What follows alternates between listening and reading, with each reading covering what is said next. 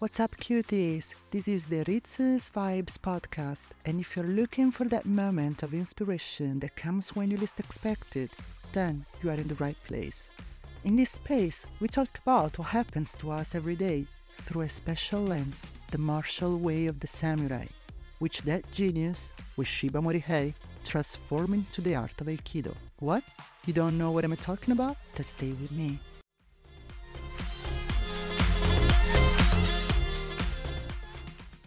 I have a deep and long standing love for Japan, coupled with a background as a coach and mediator. I have been practicing Aikido for 15 years alongside other Japanese martial arts. The most significant discovery I've made through Aikido is its immediate applicability in everyday life. It's a total game changer. It allows me to see everything from a radically different perspective. The dojo, the place where the way of martial arts is practiced, can be anywhere with Aikido and it's a sacred space of sharing and growth. This is a digital dojo, and you are the energy that fuels it, making it real.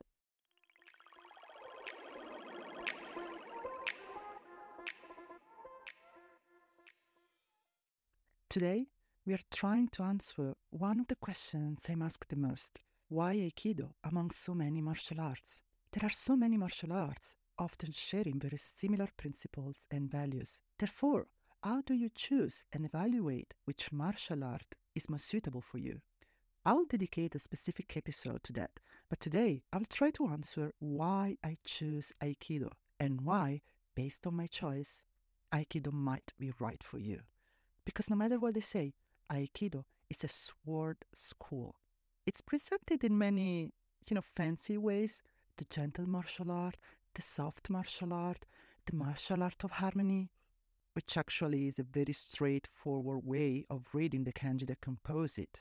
By the way, if you're interested in discussing the structure of the individual kanji, let me know and we can talk about that in a dedicated episode. Some say that through Aikido, you connect with the universe, understand your deep self, and unite your energies with the energies around you. Well, when I hear these things, I always think, well, to do this stuff, of uniting with unicorns, rainbows, and flying fairies. You just need to find a good pusher.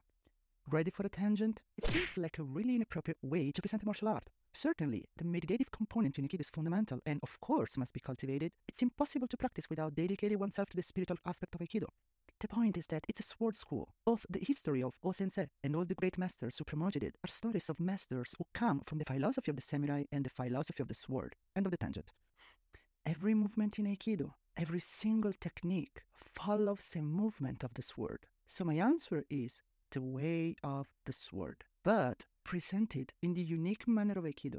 In this regard, I want to tell you a story because, better than my words, who can describe the way of the sword is Taisen Deshimaru in a wonderful book called Zen and the Martial Arts. You can find the link and references in the episode description. Taisen Deshimaru tells the story of a samurai who went to the legendary Musashi Miyamoto to be initiated into the true way of the sword.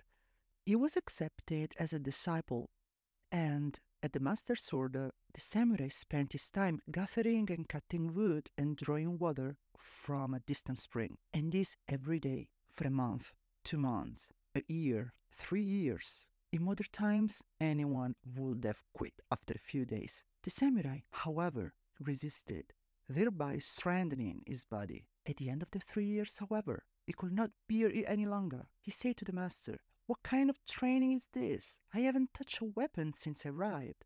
When will you initiate me into the true way of the sword? The master replied, I will teach you the technique since you desire it. And then allowed him into the dojo, and every day, from morning to night, ordered him to walk on the edge of the tatami and make, step by step, without ever getting distracted, the circuit of the room. The master thus told him to concentrate. One must concentrate on every action to be able to perform it perfectly. The details of the technique, the tricks, the artifices are indeed secondary to concentration. If one is adequately concentrated, one gesture, just one, is sufficient. So the disciple continued to walk along the edge of the tatami. In the end, he could take it no longer and say to the master, I am a samurai. I have practiced fencing a lot. and I have met other kendo masters. No one has ever used your method. Teach me finally, I beg you, the true way of the sword. Good, said the master. Follow me. And he led him to a mountain where a wooden beam was thrown over a gorge of incredible depth, terrifying. Here, said the master, you must cross this passage. The disciple did not understand, and facing the precipice, hesitated in dismay. Suddenly they heard the sound of a blind man's stick, who passed by them and walked without hesitation on the beam, feeling it with the stick. Ah, thought the samurai, if a blind man can cross it, I cannot be inferior. And just then the master said to him, For a year you have walked on the edge of the tatami, which is narrower than this beam, so you can cross. The disciple understood and crossed the bridge in a flash. Thus, the training was now complete.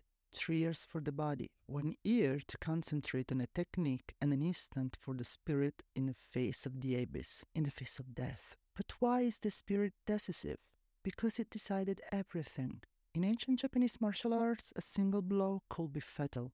Hence, the slowness, the concentration of movements before the attack. Everything is played in an instant, and in that moment, it is the spirit that decides. This is why the cardinal principle of the way of the sword is Saya no uchi de katsu, to win with the sword in the scabbard.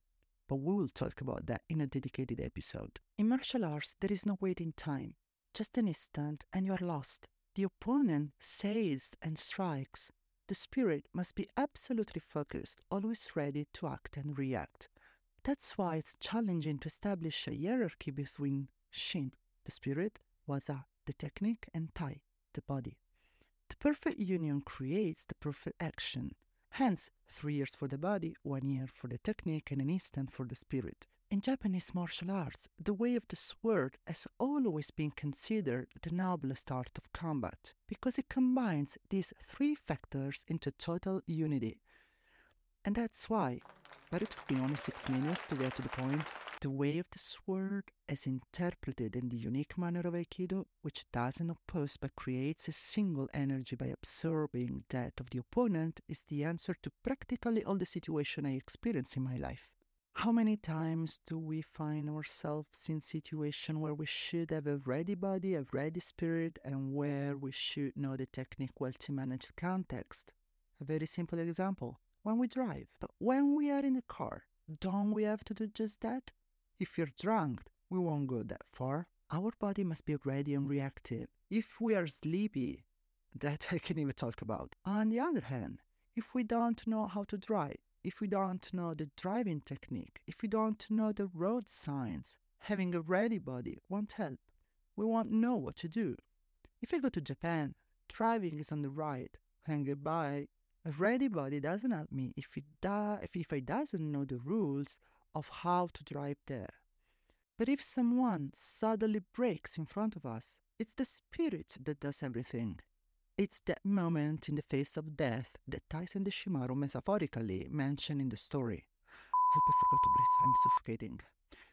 That's where our spirit must react immediately. But how does it do that? It does so if it's trained, if our body is ready and if we know the technique well, if we can understand it from a trivial episode like driving, driving, driving, then we can apply it to every episode of our life. Another example, a newborn baby.